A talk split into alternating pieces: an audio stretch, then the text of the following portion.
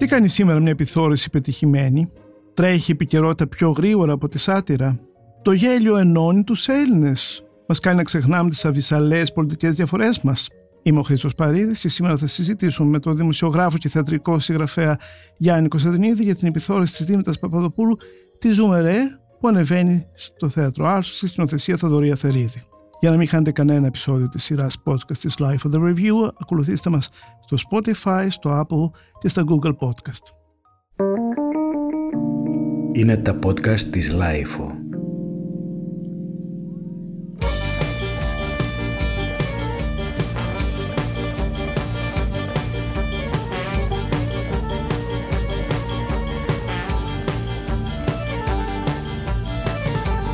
Γιάννη, γεια σου. Ε, γεια σου Χρήστο. Λοιπόν, σήμερα θα μιλήσουμε για κάτι πολύ ευχάριστο. Ναι. Το λέω αυτό γιατί το προηγούμενο, επιτέλους, ε, το, προ, επιτέλους. το προηγούμενο podcast που έκανα ήταν θλιμμένο podcast. Ήταν για μια πολύ ωραία παράσταση. Καλά και τα θλιμμένα έχουν τη χάρη. Βεβαίως, αλλά είχε να κάνει πολύ με θάνατο, μοναξιά. Α. Τώρα θα μιλήσουμε για ζωή και χαρά και κέφι. Και...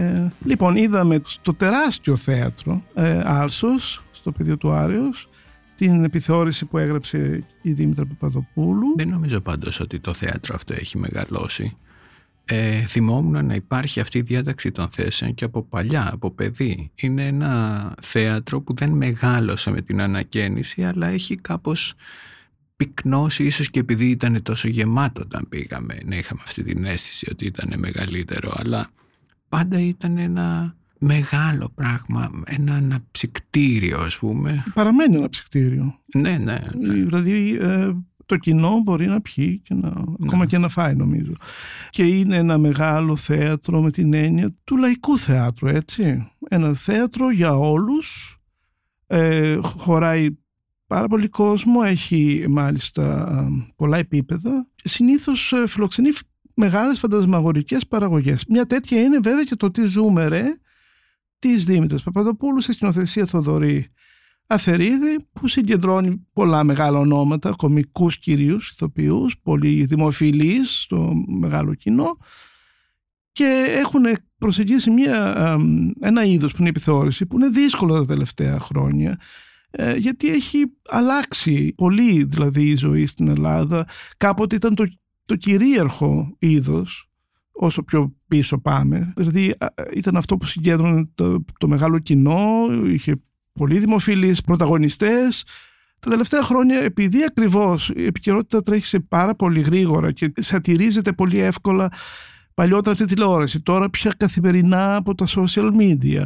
Υπάρχει πάντα ένα θέμα, μπορείς να κάνεις επιθεώρηση σήμερα ή δεν μπορείς; Εδώ το στίχημα μάλλον κερδισμένο είναι γιατί περάσαμε πολύ ωραία, γελάσαμε πολύ, Είχε θέαμα, αυτό που λέμε θέαμα, εναλλαγές, μπαλέτο, ε, πολλή μουσική και πολλά πολλά ε, επεισόδια. Ναι, νομίζω ότι ε, τελικά το κλειδί είναι να σταθεί κάποιος ως δημιουργός, είτε είναι συγγραφέας ε, επιθεωρησιακών σκέτς, νούμερων, πώς τα λένε, στα άλλη τα ζητήματα νομίζω ότι αυτά τα οποία προσέγγισε και γι' αυτό έχει καταφέρει να σταθεί είναι τα άλυτα προσωπικά και κοινωνικά ζητήματα των, ε, της σημερινής κοινωνίας. Οπότε και η σάτυρα που φέρνει ε, για αυτά ε, αντέχει και στο χρόνο που περνάει. Δεν σβήνει από τη μια μέρα στην άλλη όπως ήταν ας πούμε ένα πολιτικό σχόλιο. Μα εκεί όμως είναι, κάνει κάτι πολύ έξυπνο. Η...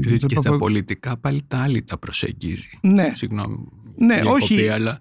Αλλά μην ξεχνά, γιατί το, νομίζω το συζητήσαμε το βράδυ που το είδαμε, ότι κάνει μια πολύ έξυπνη κίνηση η Δήμητρα Παπαδοπούλου. Ξεκινάει με ένα σκέτς μεταξύ της ίδιας και του Αθερίδη, που είναι και ένα πολύ δημοφιλές στη δημόπτη τηλεόραση, mm-hmm. όπου κάνει πολιτική σάτυρα με, με, με λίγο ανατρεπτικό τρόπο. Δηλαδή, ε, λέει αυτό. Και γιατί να πούμε αυτό αφού το ξέρουμε; Γιατί να μιλήσουμε για κοινό αφού είναι αυτό που είναι; Αλλά τη σάτυρα τι κάνει. Δηλαδή γελάς με, με πράγματα που δεν λέει κάτι που δεν το έχουμε ξανακούσει απαραίτητα, αλλά το λέει με τον δικό της τρόπο φαντάζομαι. Mm-hmm. Πετάει και το ένα, δεν θα πούμε πολλά, δεν θα κάνουμε spoiling, αλλά λέει και ένα εγώ τελικά μάνα δεν έγινα για να συνδεθεί με το τηλεοπτικό της κοινό από το γνωστό ντουέτο με τον Θερίδη. Λοιπόν, ας ε, μιλήσουμε λιγάκι για, τα, για αυτό που είδαμε. Εσένα, εσύ που θέλεις να σταθούμε. Είπαμε ότι πιστεύουμε και οι δύο ότι αυτό αναβιώνει την επιθεώρηση. Άρα το ερώτημα είναι τι ακριβώς αναβιώνει. Τι έχει, διότι υπάρχουν στο μεσοδιάστημα από την ε, εποχή που ξεκινάει η φθορά του είδους ε, υπάρχουν επιθεωρήσεις οι οποίες παίζονται όμως εδώ πέρα συμβαίνει κάτι το οποίο είναι και η διαφορά ότι υπάρχει μια φοβερή προσέλευση του κοινού. Δηλαδή έχει λειτουργήσει από ό,τι φαίνεται ε, το από στόμα σε στόμα. Ναι, καλά. Είναι... είναι όλοι πάρα πολύ γνωστοί ηθοποιοί που συμμετέχουν. Επίσης αυτοί που έρχονται βγαίνοντας δεν διαιρωτώνται τι είδα τώρα. Είναι βέβαιοι ότι είδαν επιθεώρηση. Αυτό είναι βασικό. Αλήθεια είναι αυτό. Το ερώτημα λοιπόν είναι τι κάνει η επιθεώρηση, την επιθεώρηση σήμερα ώστε όλοι να συμφωνήσουμε από αυτού. Και εγώ θα απαντούσα, ίσως ακουστεί λοξό, αλλά νομίζω ότι αυτό είναι ε, κάπως ε, κομβικό σημείο διότι σχετίζεται πάρα πολύ με το, ε, το κόστος της παραγωγής αυτών των θεαμάτων ε, και το οποίο η απάντηση που δίνω είναι η παρουσία ενός μεγάλου και καλοκουρδισμένου μπαλέτου με μια μεγάλη χορογραφία. Αυτό δηλαδή που αν θέλεις θεωρώ ότι ε, φτιάχνει το κέφι είναι αυτά τα διαλύματα για χορό τα οποία είχαν κοπεί διότι ένα μπαλέτο είναι μια ακριβή υπόθεση. Ήταν πάντα μια ακριβή υπόθεση πόσο μάλλον σήμερα. Και με ζωντανή ορχήστρα. Ναι. Η οποία είναι κρυμμένη βέβαια πίσω από το σκηνικό. Με ζωντανή μεγάλη ορχήστρα. Ναι.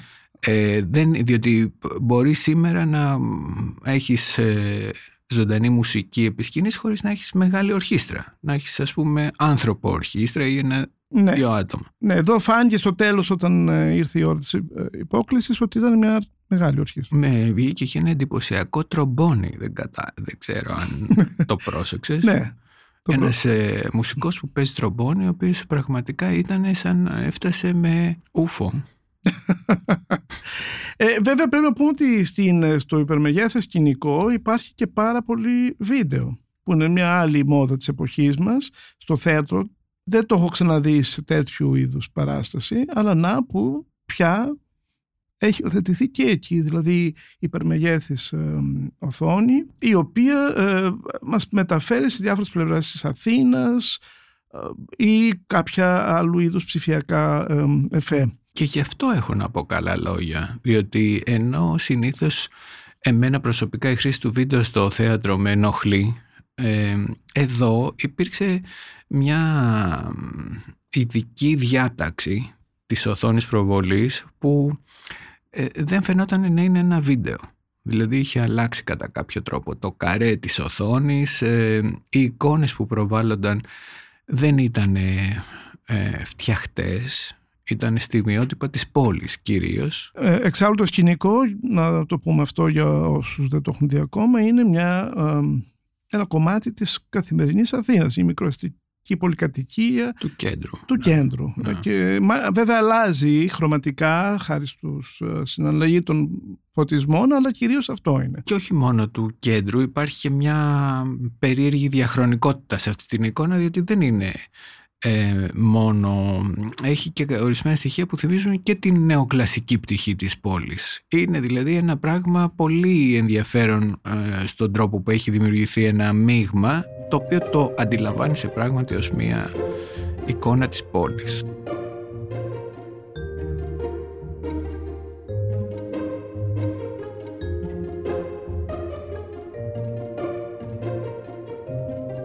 Λοιπόν, θέλεις να αναφερθούμε σε σκέτς τα οποία σου έκαναν ιδιαίτερη εντύπωση; Ας πούμε ότι καταρχάς δεν υπάρχει πραγματική στιγμή που να μειώνεται η ενέργεια. Αυτό είναι όλα συμβαίνουν σε μια υψηλή ενέργεια, σε ένα, σε ένα πράγμα που ρέει και τρέχει πολύ, με συνέπεια να γίνεται συναρπαστικό και μόνο από αυτό το ρυθμό. Ναι. Αυτό είναι πολύ βασικό θα έλεγα. Μετά υπάρχουν αυτά τα κείμενα τα οποία όπως είπαμε πιάνουν τα άλυτα της ε, καθημερινότητας. Προσεγγίζουν όμως και θέματα λίγο της εποχής μας έτσι. Δηλαδή υπάρχει Και μου έκανε και λίγο εντύπωση να ρωτιόμουν αν το μεγάλο κοινό όντως ενδιαφέρεται για αυτά. Και προφανώς ενδιαφέρεται. Σε, σε ποια αναφέρεσαι; Κυρίως ε, ό,τι είχε να κάνει με πολιτική ορθότητα, ε, ό,τι είχε να κάνει με νέες ε, gender ταυτότητες και επίσης βέβαια το πάρα πολύ αστείο σκέτς με την ευτραφή Με την Παρθένα Χοροζίδου. Ακριβώς, το οποίο, η οποία υπερασπίζεται το σωματότυπό της και διαφημίζει ένα χόντρο center. Που ας πούμε αυτό το σκέτς είναι πάρα πολύ χαριτωμένο με την έννοια ότι πείθει για την ε, πίστη της σε αυτό σε αντίθεση ας πούμε με άλλα περιστατικά που βλέπουμε στην ε, ειδησεογραφία π.χ. τις απείρες προσπάθειες της Λάιζο να επιβάλλει το σεξ appeal της και αυτό είναι πολύ χαριτωμένο. Δηλαδή αυτό το, αυτό το νούμερο είναι πιο χαριτωμένο από την αστείο, διότι τα αστεία σε αυτό είναι κάπως προβλεπόμενα, αλλά επειδή λέγονται με τόση ε, μεγάλη χάρη και επειδή είναι και τόσο καλοντημένη η πρωταγωνίστρια, η Παρθένα Χοροζίδου, διότι φοράει ένα ε, μπούστο που έχει φτιάξει η Evelyn Σιούπι, το οποίο υποτίθεται ότι είναι είδος που θα μπορούσε να έχει αγοράσει σε κατάστημα ε, sex shop. Ναι. ναι. Και παρόλα αυτά αυτό είναι σεξι. Συμφωνήστε ότι ήταν σεξι. Η, ε, η Λάιζο θα το αντέγραφε. θα έλεγε, θα παράγγειλε ένα ίδιο στην στην Εύελη. Ναι, είναι, ε. είναι πολύ πετυχημένο και ναι. η εμφάνισή της. Και, ξέρεις κάτι, νομίζω ότι καταφέρνει αυτό το νούμερο να αγγίξει ε, την καθημερινή ανθρώπινη συμπεριφορά. Δηλαδή, νομίζω ότι δεν το κάνει κάτι χιδαίο με τίποτε. Το κάνει πάρα πολύ καθημερινό. Το κάνει πάρα πολύ κοντά στο τι συμβαίνει εκεί έξω. Νομίζω ότι το κάνει ηθοποιός, διότι η ε, ίδια δεν εγκλωβίζεται ναι. στην επιθυμία να είναι σεξι. Δηλαδή υπερβαίνει το ρόλο που της επιβάλλει το ρούχο στη σκηνή. Και αυτό είναι πολύ ενδιαφέρον και, και μεταδοτικό. Δηλαδή είναι με έναν τρόπο απελευθερωτικό. Και μια και μιλήσαμε για sex appeal, ναι. πρέπει αναπόφευκτα θα τη δείξω αμέσως το καταπληκτικό νούμερο της ίδιας της Παπαδοπούλου που κάνει την Κυπρέα, το οποίο είναι απολαυστικό. Και επίσης έχει να κάνει πάρα πολύ με, με σεξ αλλά με έναν τρόπο που ενώ λέει και λέξεις που θα μπορούσες να πεις ότι είναι λίγο στέκουν στη σκηνή, αλλά τελικά στέκουν. Δηλαδή ναι. λέγονται όλα, τα, τα αποκαλύπτει όλα. Με ένα πάρα πολύ σατερικό τρόπο. Ε, νομίζω σ' άρεσε και εσένα αυτή η σκηνή, έτσι δεν είναι; Μ' άρεσε πάρα πολύ. Βέβαια, εγώ δεν έχω εντοπίσει το κέντρο βάρους στο ζήτημα της σεξουαλικότητας, όσο στο ζήτημα του τι υπήρξε άνδρας και τι είναι τώρα διότι μιλάει ε, για το γιο της. Για τον σύζυγο αρχικά Α. και καταλήγει στο γιο και ξεκινάει από ένα πρότυπο ανδρός το οποίο είναι πάρα πολύ φαλοκρατικό, παλαιού τύπου ε, με αυτή την ε, ελληνικού τύπου νοχέλια κλπ για να φτάσει σε ένα γιο ο οποίος είναι ε, non-binary. Non δηλώνει non-binary και η ίδια θεωρεί ότι είναι gay. Όλο αυτό Όχι, λοιπόν... Όχι, τον λένε Johnny Cleopatra, έτσι δεν είναι; Η ίδια όμως τον θεωρεί, νομίζω, ε, τώρα ελπίζω να μην κάνω κάποιο φρικτό λάθος, αλλά έμεινε με την εντύπωση ότι εκείνη δεν μπορεί να αντιληφθεί το non-binary και τον θεωρεί ομοφιλόφιλο ως μητέρα.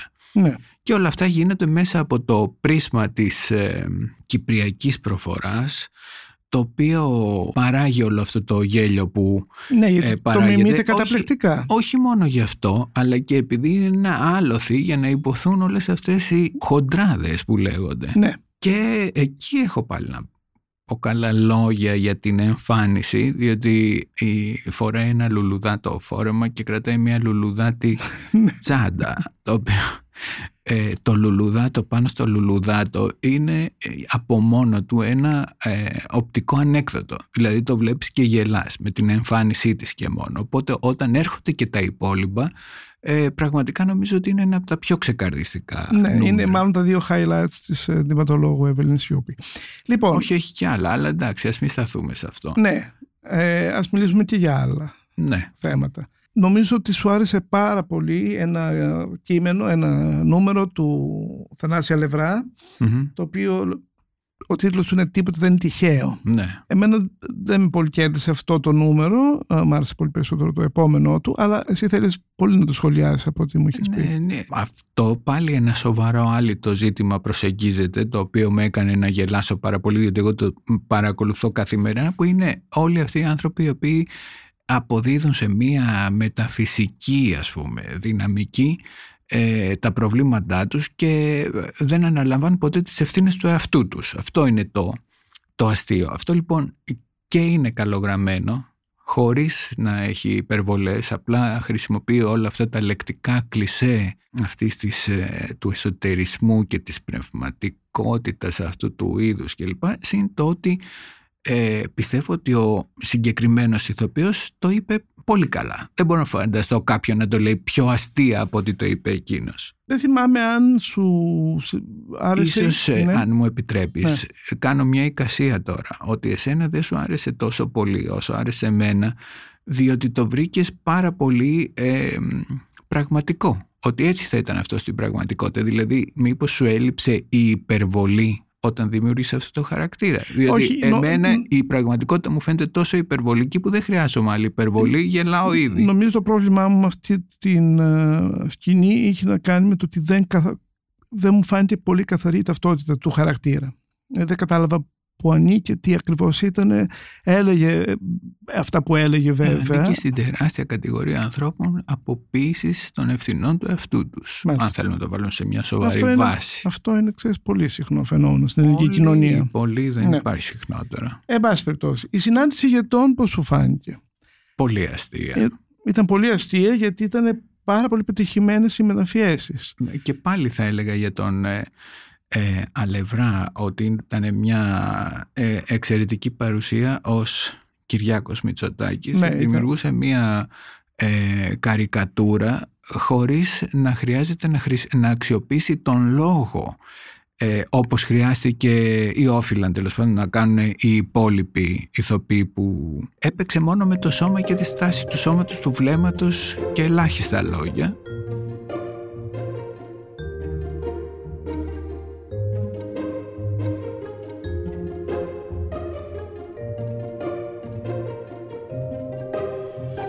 Ε, ήταν κι άλλοι όμως πολύ πετυχημένοι. Έτσι. Πολύ, βέβαια, Δηλαδή, και ο Πούτιν ο, ο Πούτιν του Λευτέρη, Ναι. Ο Ελευθερίου, ο Biden καταπληκτικός του Πάνο Μουζουράκη. Πάνου Μουζουράκη. Όπου εκεί, αν μου επιτρέπεις Τα- ναι. να πω για τον Πάνο Μουζουράκη, ήταν η- η πρώτη στιγμή που πλέον είπα στον εαυτό μου, παρακολουθώντας ότι ο Μουζουράκης σε κάθε του εμφάνιση σε αυτή την επιθεώρηση ε, φέρνει μαζί και ένα ε, τραγικό βάθος.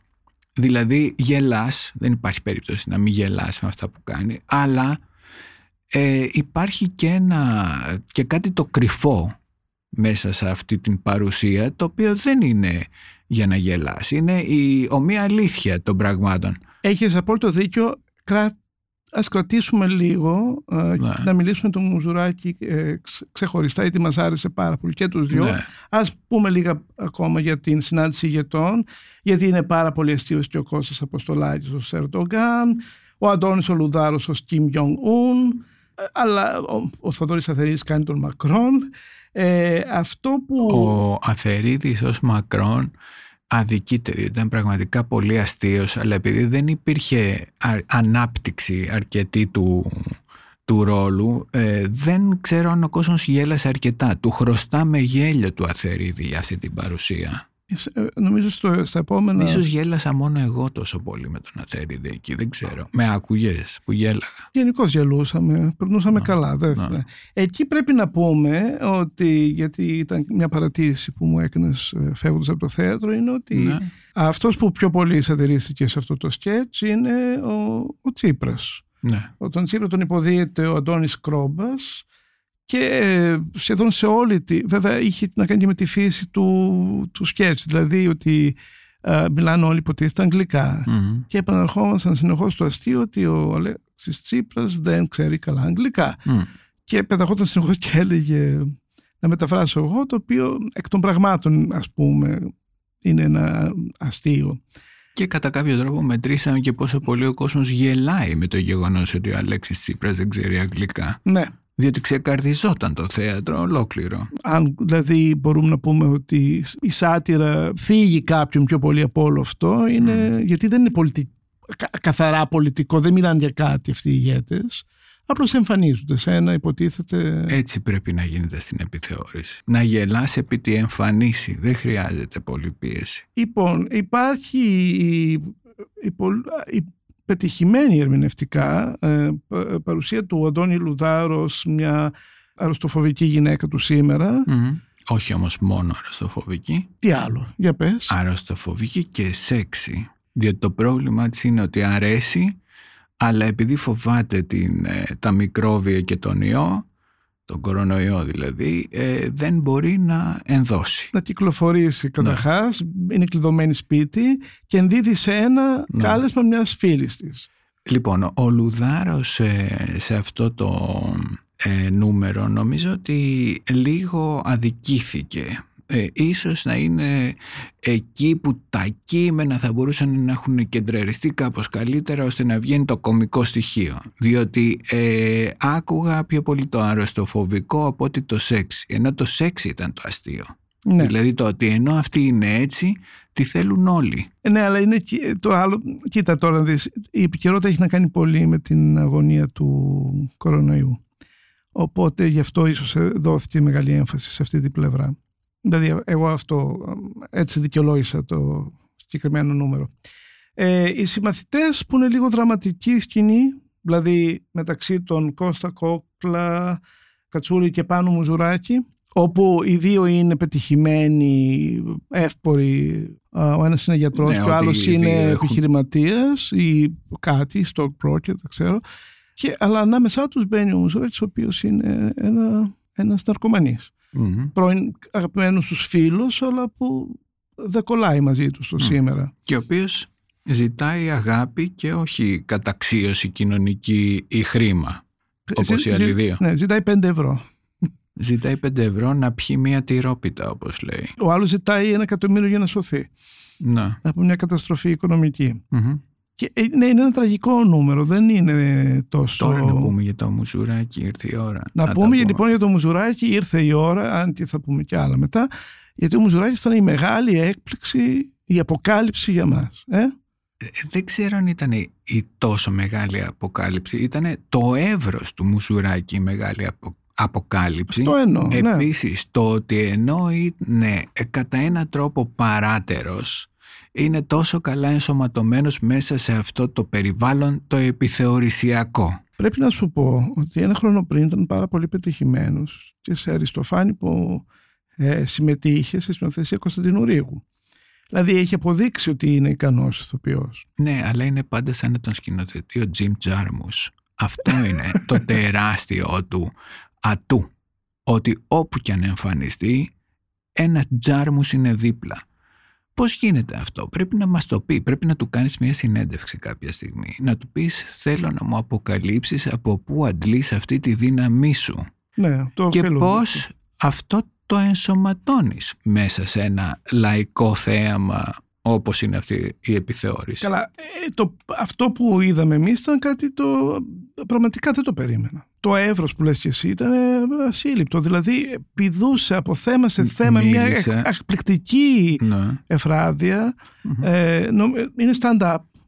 Χτίστηκε πάνω σε stand-up και τραγουδάει. Ναι, ε, να πω ότι το εύρος που είπα πριν εννοούσε το εύρος της υποκριτικής ικανότητάς του. Εδώ τώρα έχουμε και το εύρος της φωνής, διότι ε, στο σόλο νούμερο που κάνει, το οποίο λέγεται Club Μουζουράκης. One man show μέσα στο έργο. Ακριβώς, είναι ένα show μέσα στο show, ε, εντελώς μουσικό, διότι ξεκινάει και λέει πράγματα τα οποία είναι εντελώς Jim Jarmus, δηλαδή ε, αναφέρεται στον παραλογισμό που περιέχουν τα λόγια των τραγουδιών που έχουν γίνει τεράστιες λαϊκές επιτυχίες και ο ίδιος λέει πως ως προσωπικότητα αλλά και ως τραγουδιστής δεν καταλαβαίνει πώς γίνεται να λέγονται αυτά τα πράγματα και όμως τα τραγουδάει. Και ε, ε, κάνει, ε, μπαίνει στη διαδικασία να πει ένα φοβερά μεγάλο ποτ πουρί πλούσιο από τραγούδια τα οποία είναι πάρα πολύ διαφορετικά μεταξύ τους.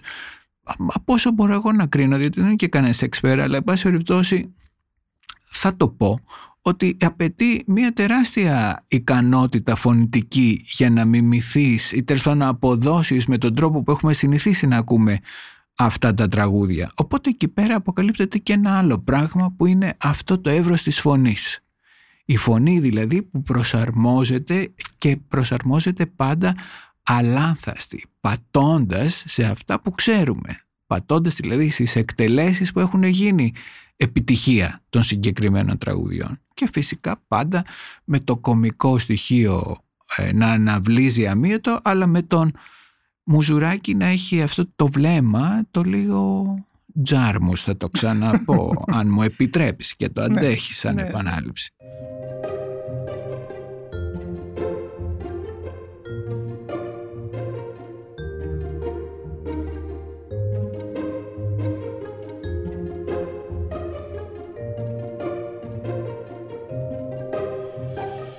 Ωραία, να προχωρήσουμε σε ένα άλλο επεισόδιο πολύ ε, sketch του Θανάσια Λευρά που κάνει έναν ε, προφήτη από αυτούς που κυριαρχούν στην θρησκευτική ζωή της mm-hmm. σύγχρονης ελληνικής κοινωνίας. Ε, ένας άνθρωπος που έχει οράματα. Ένας Άγιος Παΐσιος γιατί να το κρύψω. ναι, ή, κάτι ανάλογο. Τι Άγιος Εφρέμ όλοι αυτοί που κατονόμασε και εσύ έναν Άγιο Μα, εγώ δεν τους λέω μιλάω για, για όλους αυτούς που υποτίθεται ότι έχουν κάνει προφητείες και τους ακολουθούν οι, mm. οι πιστοί και ένα κοινό και έξω κυρίως συντηρητικό ε, όπου βέβαια είναι μια απίστευτη σάτυρα και την αποδίδει εκπληκτικά ο Θανάσης Αλευράς.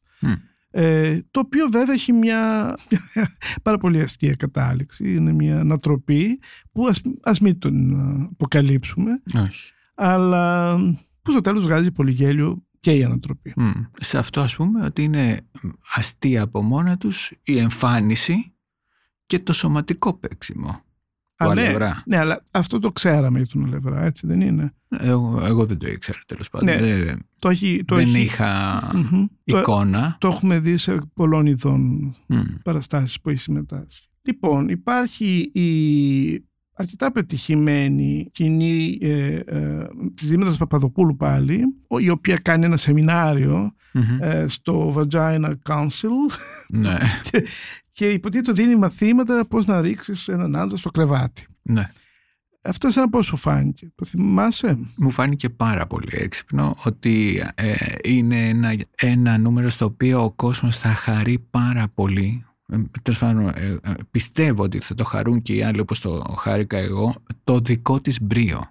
Δηλαδή το ότι πώς είναι η διευθύνουσα σκηνή στην ώρα που παίζει. Είναι ε, ο ανθός της ικανότητας της Δήμητρας Παπαδοπούλου να κάνει την επιθεώρηση επιθεώρηση και να επιβληθεί σε όλους. Βέβαια το έχει πετύχει από την πρώτη στιγμή εδώ που τα λέμε. Ναι, ναι, αλλά εκεί πέρα πια γίνεται λίγο πιο γκλάμ. Ίσως να φταίει πάλι το ρούχο, τι να πω, δεν ξέρω.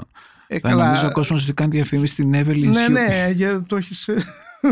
Ε, ε, μια και το είπαμε, να σου πω ότι πρέπει οπωσδήποτε να αναφερθούμε στα σκηνικά που είναι του Μενόλη Παντελιδάκη. Και τις χορογραφίες, μια και μιλήσαμε με τον Παλέτο, που είναι τις υπογράφει ο Φωκάς Ευαγγελινός. Και στον Παλέτο πρέπει να πούμε ένα-ένα τα ονόματα. Δεν υπάρχει αυτό το Παλέτο. Δεν υπάρχει. Είναι ένα άλλο ένα, μια άλλη κλάση. Λοιπόν, άλλη δεν, δεν, μπορούμε να πούμε όλα τα ονόματα, να μας συγχωρήσουν. Ε, ναι, αλλά Broadway το μπαλέτο, λοιπόν, επίπεδο Broadway. Το βίντεο art είναι του Παντελή Μάκα. Η πρωτότυπη μουσική της Μαρίζας Ρίζου. Εξαιρετική ναι. μουσική και η ενορχίστρωση, διότι και αυτό έχει μεγάλη σημασία. Και τα δύο τα υπογράφει ναι, ναι. η Ρίζου. Ε, σκηνοθεσία είπαμε, Θοδωρής Αθερίδης. Ναι. Με τι να κλείσουμε, υπάρχει. Ε, να πούμε να σου κάνω εγώ μερικές πιο δύσκολες ερωτήσεις. Όχι, περίμενε. Απλώς θα σου υπενθυμίσω, μήπως θέλει να σχολιάσεις, ότι υπάρχουν ε, επίσης ε, μερικά σκέτς τα οποία γράψαν ιδιαίτερα. Δηλαδή υπάρχει τα παράπονα ανδρών, που είναι η, ο τρόμος του σύγχρονου άντρα για τις ε, απαιτήσεις του να ζεις ε, έχοντας την απειλή του μη του που είναι ένα σκέτς το, στο οποίο παίζουν ο Θοδωρής Αθερίδης, ο Λευτέρης Ελευθερίου και ο Αντώνης Κρόμπας. Εμένα δεν ήταν από τα αγαπημένα μου παρά το ότι ήταν πάρα πολύ καλοπεγμένο και παρά το ότι γέλασα και σε αυτό. Ε, αλλά τώρα το ότι ε, η, η, φύση του, του άνδρα είναι ε, αυτή που ξέρουμε ε, και δεν αλλάζει είναι κάτι το οποίο δεν μας μετακινεί από αυτά που ξέραμε κατά κάποιο τρόπο. Δεν υπάρχει δηλαδή πραγματική συμπόνια Ναι. για αυτούς. Αλλά ούτε και για τους άλλους. Δηλαδή εκεί πέρα ε, το είδα ως Πόντιος Πιλάτος, ένιψα τα σχήρας μου σε σχέση με το αντικείμενο. Εκεί που εγώ θα ανοίξω τα σχήρα μου είναι στην ερμηνεία της Ελένης Κοκκίδου, την οποία εκτιμώ πάρα πολύ, αλλά Μμμ. ως αριστερή δεν ήταν το λιγότερο ε, δυνατό σημείο της. Δηλαδή τι Βραδιάς. εννοείς, δεν ήταν αρκετά αριστερή; Όχι, ήταν, ήταν αρκούντος αριστερή. Απλώς, Αρκούδος; αρκούντος. Α, συγγνώμη. Απλώς ε, ε, δεν είδα τη σάτυρα. Είδα υπερβολική σοβαροφάνεια. Μμ. Σένα τι σου έκανε αυτό το... που είναι το, ένα, το τελευταίο νομίζω σκέτς. Ίσως επειδή βασιζόταν πάρα πολύ σε αυτό το τραγούδι, το πολύ γνωστό του Γιάννη Μαρκόπουλου, ίσως να ήταν λίγο... να Το είχε μια- Σαβαρακατρανέμιο. Ναι. Ναι, να είχε... Σατυρίζεις το Ναι, Σαβαρακατρανέμιο. ε- είναι δηλαδή κάτι το οποίο έχει πάρα πολύ εμφανιστεί σε επιθεωρήσεις ως άξιος σάτυρας. Και αυτό να μ- έκοψε την ταχύτητα της απογείωσης. Διαφορετικά η κοκκίδου ήταν αστι... ε, γέλασα. Ναι. Ναι, Ε, δεν Καλά, είναι- είναι ε, εξαιρετική ηθοποιός, δεν Ναι. λέω όχι. Αλλά Απλώς, να σε ρωτήσω ε, κάτι, ναι. μια και είσαι εκεί στην αμφισβήτηση τώρα. Υπήρξαν στιγμές που να κάνεις... Έχ, μ, Όχι, δεν βαρέθηκα καθόλου. Όχι, το καλά, αυτό ξέρεις δεν αυτό. μίνι βαρεμάρα, όχι βαρεμάρα. Όχι, δεν, ούτε μήνυ βαρεμά. δεν υπήρξε. Ούτε, ούτε αυτό που είπα για το σκέτς το τελευταίο, ούτε αυτό βαρέθηκα. Απλώς ε, δεν ήταν της ίδιας έντασης με τα προηγούμενα. Υπήρχαν στιγμές που να θεώρησες ότι υπάρχει κάποιο είδος προχειρότητας Όχι. στη συγγραφή των Ο- κειμένων; όχι, αλλά παρατήρησα ε, κάποια επεισόδια που ακολουθούσαν τον παλιό τύπο της επιθεώρησης που είναι στο επίκεντρο ο, ο αναγνωρισμένος πρωταγωνιστής, ας το πούμε έτσι, και υπάρχει ο δεύτερος... Ο Ατακαδόρος. Ο κατα- Ατακαδόρος, ναι. Ευτυχώς, Αυ- γιατί αυτό κάνει την επιθεώρηση. Ναι, την δε- επιθεώρηση. τα, επεισόδια, τα σκέτς που είδαμε δεν ήταν, δεν είχαν αυτή τη συνταγή. Υπήρχε ε, κυρίως σε ένα, σίγουρα, με τον Λευτέρη Ελευθερίου, που έχει να κάνει με την ε, με οικολογία, που είναι ένας αγράμματος αγρότης και δεν καταλαβαίνει τις ερωτήσεις του BBC, Μμμ. αν θυμάσαι. Και νομίζω ότι συνέβη τουλάχιστον σε ακόμα ένα, ίσως στο σκέτς με τον παπά, μεταξύ του Κώστα Κόκλα και του γιού του, Στράτου Λύκου, που κάνει λέει, το γιο του παπά, που προσπαθεί να τον πείσει ότι πρέπει να προχωρήσει η Να εκκλησία. ενταχθεί η εκκλησία στο ίντερνετ. Το ίντερνετ, ναι. Να. Δεν θυμάμαι ίσως και κάποιο ακόμα, αλλά ήταν το μόνο που απλώς μου θύμισε παλιού τύπου επιθεώρηση, ενώ όλα τα άλλα δεν μου θύμισαν αυτό. Πάντως εγώ που υπήρξαν κάποιες στιγμούλες που ένιωσα ε, έχμ και που ακόμα και αυτά θα τα αξιολογούσα θετικά και το ζήτημα της πολύ γρήγορης γραφής, της μ- ε, μη επεξεργασμένης γραφής όπως θα έκανε κάποιος άλλος συγγραφέας ενδεχομένως ήταν πάρα πολύ ε, ενδιαφέρον το ότι δεν ε, χάλαγε την ενέργεια του κοινού. Ότι ο κόσμος γέλαγε και ίσως να είναι και πιο ευπρόσδεκτα και αυτό να ήταν ε, και το επιτυχημένο τελικά. Το ότι υπήρξε περισσότερος αυθορμητισμός παρά τελειοθυρία. Πάντως κλείνει η όλη βραδιά με ένα ρομαντικό σκέτς μεταξύ Μμμ. της ε, Παπαδοπούλου και του Αθερίδη. Ε, ε, χαμηλώνουν τα φώτα, βλέπουμε τα άστρα Μμμ. και γίνεται ένα πολύ καλοκαιρινό ρομαντικό Ωραία, ναι. φινάλε. Ήθελα να σε ρωτήσω, δεν σε ρώτησα και τότε, αλλά δεν μου έχεις δώσει ικανοποιητική απάντηση. Γιατί ήρθες με τη Βερμούδα; Γιατί είναι καλοκαίρι. Είδες όμως ότι ο κόσμος πάει ντυμένος. Αυτό είναι επίσης μία απόδειξη ότι βγαίνει και ότι έχει ανακτήσει την καλή του διάθεση. Το να φτάνεις εκεί πέρα ντυμένος για έξοδο θεατρική. Εάν ξαναπάμε, χωρίς βερμούδα. Λοιπόν, Γιάννη ευχαριστώ πολύ. Και εγώ ευχαριστώ.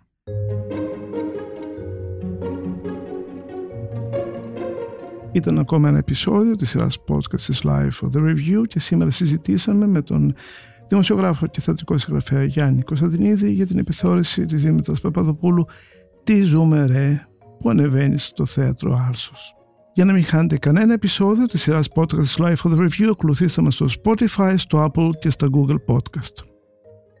Ηχοληψία, επεξεργασία και επιμέλεια, φέδωνας χτενάς και μερόπικοκίνη. Ήταν μια παραγωγή της Lifeo. Είναι τα podcast της Lifeo.